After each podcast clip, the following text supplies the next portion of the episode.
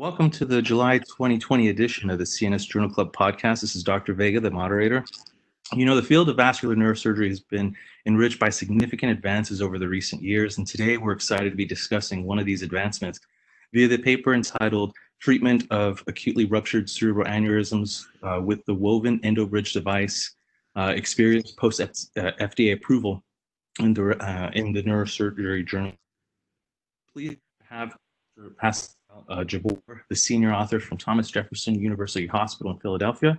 And as guest faculty, we're very fortunate to have two, uh, both from the University of Buffalo, Dr. Siddiqui and Dr. Uh, so, as well as our CNS resident fellow, Dr. Dassani, who will be discussing the paper and asking questions. I would like uh, first for Dr. Jabbour to just give us a quick summary of the paper and of course your experience with the web device, which was uh, FDA approved in uh, December 31st, 2018. Uh, thank you for having me. Um, in this paper, we looked at ruptured aneurysms that were treated with the web device. Uh, it was an early experience, uh, as we mentioned, post FDA approved, uh, because recently the, the web device was FDA approved in the US. Uh, they've been using it for much longer in, in Europe, but this was a US experience uh, with early results. So we looked at 11 aneurysms in nine patients uh, with subarachnoid hemorrhage that we treated with the web device. Uh, in this series, there was no acute re-rupture, which is usually in ruptured aneurysms. Uh, this is a very important point with whatever device you're using or, or, or method you're using to treat the aneurysm. The main goal is protect from an early re-rupture. Uh, and then after that, at six months, you know, it depends on how the patient presented and uh, the neurological status and the Hunt and Hess grade. Um, after you get them through this initial period uh, with no re-rupture, at that time, either the result would be durable and you're fine with that, or at that time, at six months, you would treat them with another method in one, and this, in this case, you would turn the case into an elective procedure as compared to treating the patient acutely. Uh, so uh, we have uh, a follow-up on uh, four of the patients, uh, angiographic follow-up showing in three of them 100% occlusion. In one of them, the patient got clipped, but this was for a remnant, a residual that we knew about. It wasn't for a recurrence it was for residual. At that time, when the patient presented, the patient wasn't uh, a candidate for a clipping or, or uh, another uh, uh way of treating the patient. Uh, and uh, we, the patient was clipped at six months with, you know, electively planned delayed treatment. those patients were all uh, mainly grades three, four, and five, so high grade subarachnoid hemorrhage.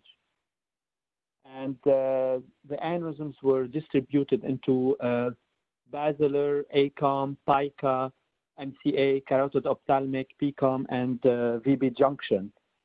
We had one uh, intraop rupture by dislodgement of the web device uh, we treated the patient with a deconstructive procedure of the parent vessel, and the patient did well. The deficit was just uh, a partial sixth nerve palsy. Uh, we definitely need, uh, you know, more follow-up, and we're in the process of uh, writing a, a, paper with more follow-up and more patients. But this is, as I said, was an early result paper on a small number of patients so the most important thing in, in, in this uh, paper was that, you know, there was no acute re-rupture. Mm. Yeah, no, it's very interesting. Um, you know, I, I, had two quick little uh, questions, and one is, you know, how easy is it to um, use a device? And number two, what about the status for some of the people that, you know, are familiar with this technique about anticoagulation? Yeah. So, uh, how you know as any new device it, it has a learning curve and uh, this device uh, uh, has a learning curve too. Uh, it depends on the aneurysm, the location of the aneurysm and the shape and the architecture of the aneurysm. Uh, some of the deployments can be a little bit tricky, but uh, in general, it's a straightforward deployment as long as you, you know, follow all the recommendations on sizing mainly because sizing is very important. And another challenging part is, as you know, here in the US, we, we don't have the small microcatheter, the 17. We don't have the web that goes into 17 microcatheter. The smallest we have is the 21, so 21, 27, and uh, 33. And uh, in those cases, um, some of the aneurysms can be challenging because you're in, you're uh, catheterizing the aneurysm with a relatively large microcatheter. Uh, as for anticoagulation, uh, it's, it's exactly like coiling. Uh, usually, with the coiling ruptured aneurysms, we would anticoagulate unless uh, there is a large intraparenchymal hemorrhage or a hemorrhage, a ventriculostomy related hemorrhage. Uh, so, in those cases, as soon as the web is deployed, it's like as soon as the first coil is, is deployed protecting the dome, we would uh, give a bolus of heparin. Very good. Uh, thank you so much for that introduction. You know, I'd like to ask Dr. Siddiqui to see if he has any questions or insight from his own experience. So, uh, well, thank you.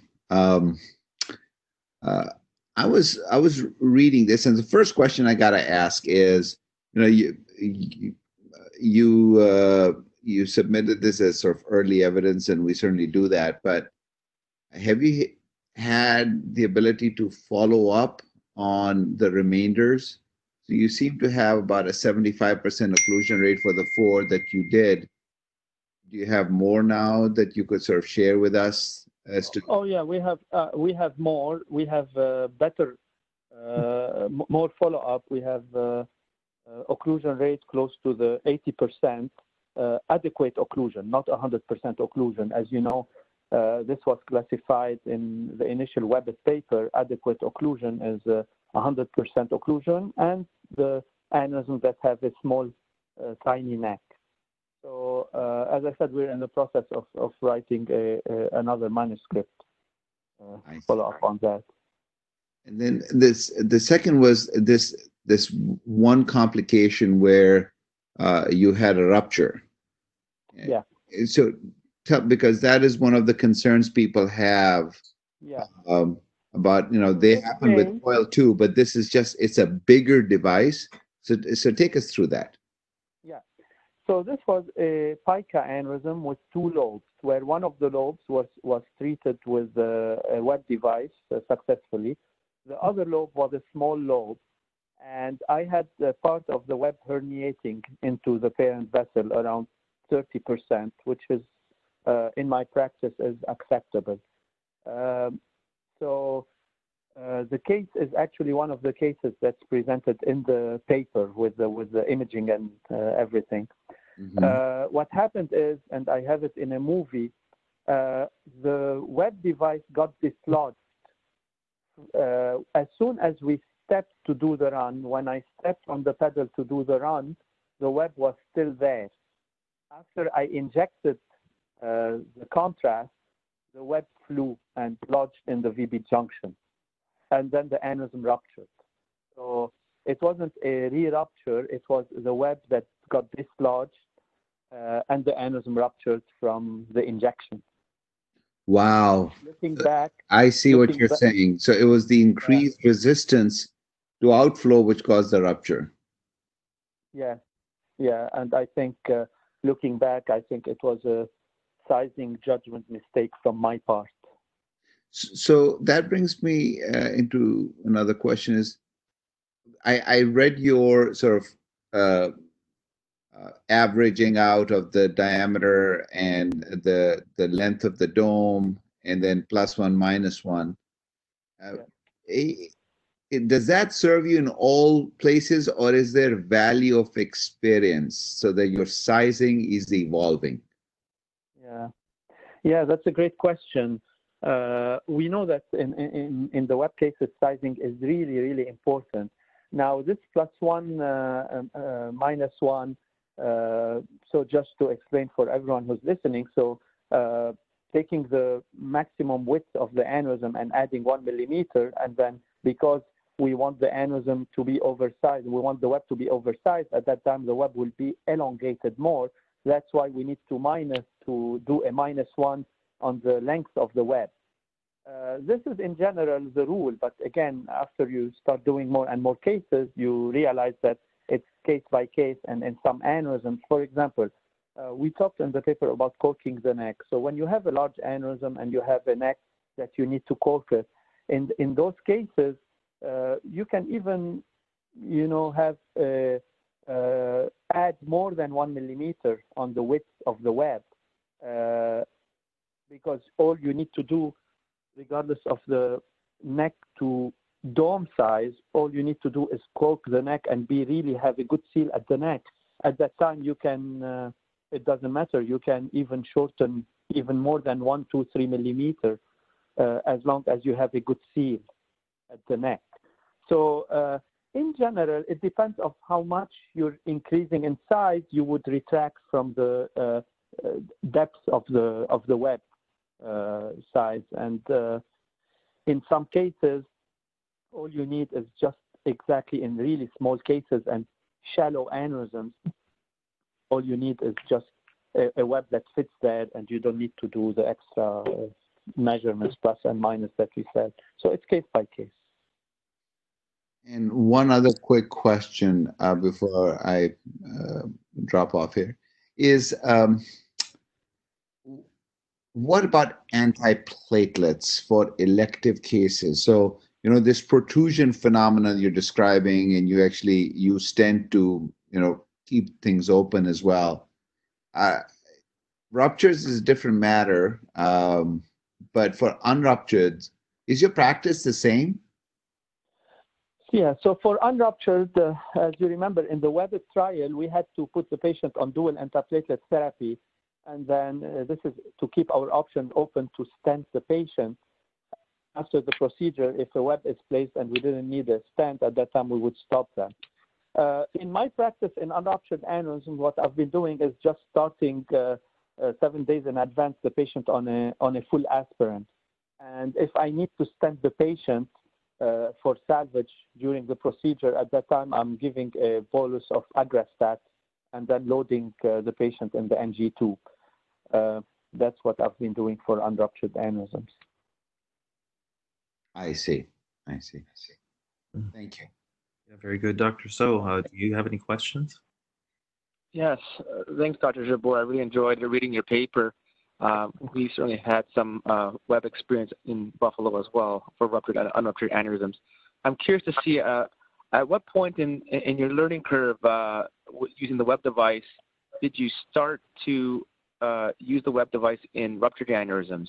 And as well, uh, for the audience, maybe um, the web is FDA approved for certain locations of, uh, of aneurysms, particularly in the basilar apex, um, ACOM, uh, MC bifurcation, and IC terminus.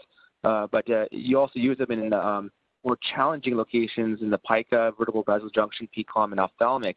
So, at what point in your learning curve did you approach off-label um, locations as well? Yes, uh, thank you. So um, again, uh, I mean, there is a learning curve, and uh, definitely I didn't uh, start doing my first cases with off-label or ruptured. I had to really uh, be comfortable with, with the web device. So that's why uh, this came in later on in the practice, where we did a bunch of unruptured aneurysms with the web device, where we figured out the nuts and the bolts and, and all the details this is when we started uh, doing off-label and ruptured aneurysms.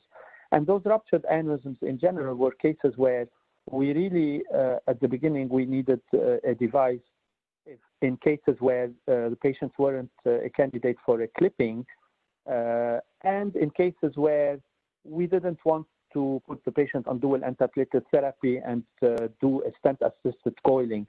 the web device in those cases is interesting because those are ruptured aneurysms, and you don't have to put the patient on dual antiplatelet therapy. So it's very important to first start your cases with unruptured before uh, you know going into ruptured and uh, and off-label use of, of the device.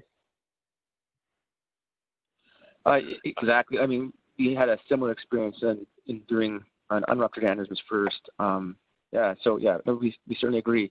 Um, and then uh, reading your paper, uh, similar to our experience, some of the majority of the aneurysms don't occlude immediately, so you, you still see contrast stasis within, within the aneurysm um, after web deployment. Um, I wasn't sure from the paper about uh, if any of the patients uh, encountered um, uh, symptomatic vasospasm or DCI. Uh, what has been your approach uh, in, in, that situation, uh, in, including whether you would do induced hypertension or yeah. would your management of DCI change with a with a web in place as opposed to a um, an actual true occlusion of the aneurysm? That's a very important point you're raising. It's like also sometimes uh, ruptured aneurysms that we treat with a with a single uh, flow diverter without any coiling. Uh, when do we have really a secured aneurysm and we are comfortable bringing the, the blood pressure up and treating vasospasm? Uh, well, uh, it's still too early, and those are only, uh, you know, few patients. But we had two cases where we had to really uh, treat the patient for spasm. And uh, we did that uh, assuming that the aneurysm is protected. and actually, we did an angiogram because the patient had spasm, and the angiogram showed that the aneurysm was completely occluded. And then we were able to really bring the blood pressure up and treat the patient for spasm. But this is something really to always keep in mind, as you said, because in uh, some of those cases, the protection is not uh, immediate. Now, uh, as an early result, once we deployed the web, uh, we had uh, um, we used the O'Kelly scale, and we had some aneurysms where we had stasis just into the arterial phase, some of them in the capillary, but the majority, four of them actually, not the majority, we had stasis until the venous phase. We had two cases, two aneurysms that were completely occluded, 100% occlusion. We didn't see any contrast in the aneurysm acutely as soon as we deployed the web. So if you want to take overall uh, between complete occlusion and stasis in the venous phase, we had total of six patients that showed that. Uh, so, as I said, like flow diversion, you don't have a result right away. Thanks. That's all the questions I had.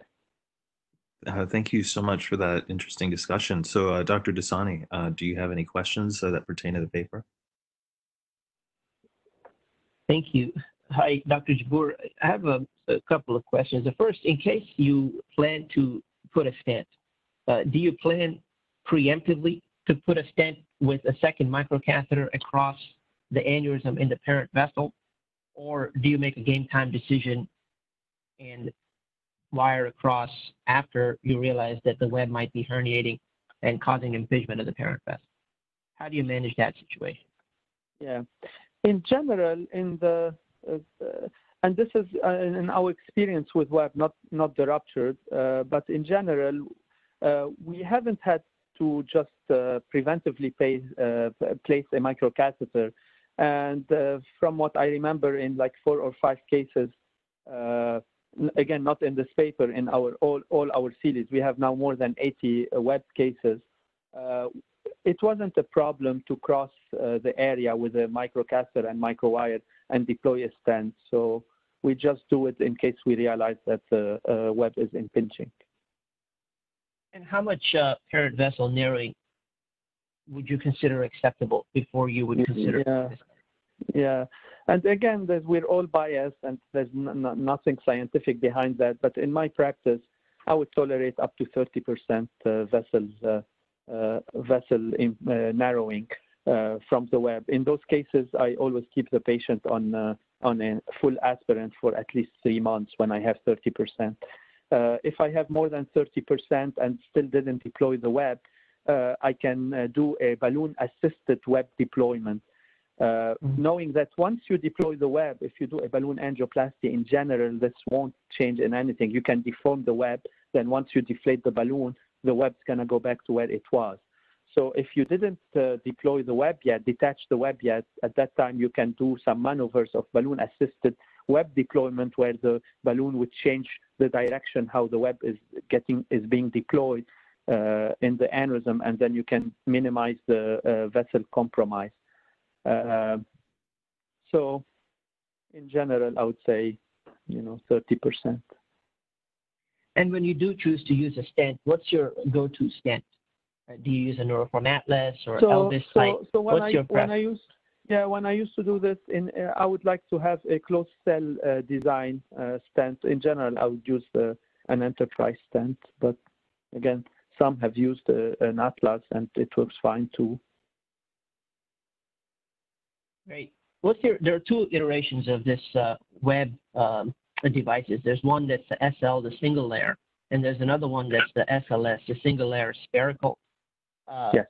uh, I personally don't have have not observed very many cases of the single layer spherical ones. I just wanted to ask you what your experience is with those types of web devices, if you have used them. Yeah, same with us. I've, I've used SLS in less than 10% of all um, uh, our web series. There are a few indications for SLS. It's mainly the shape of the aneurysm. And when the aneurysm is a really complete, uh, complete circle where the SLS would go and really go and uh, take the shape and the form of the aneurysm. But in the majority, so in general, you tend to use SLS in cases where uh, the aneurysm is narrow neck in general, in the majority, to get the advantage of the web when you have wide neck aneurysm or when you have uh, bifurcating aneurysms and vessel coming off close to the neck, the SL is a is a better option.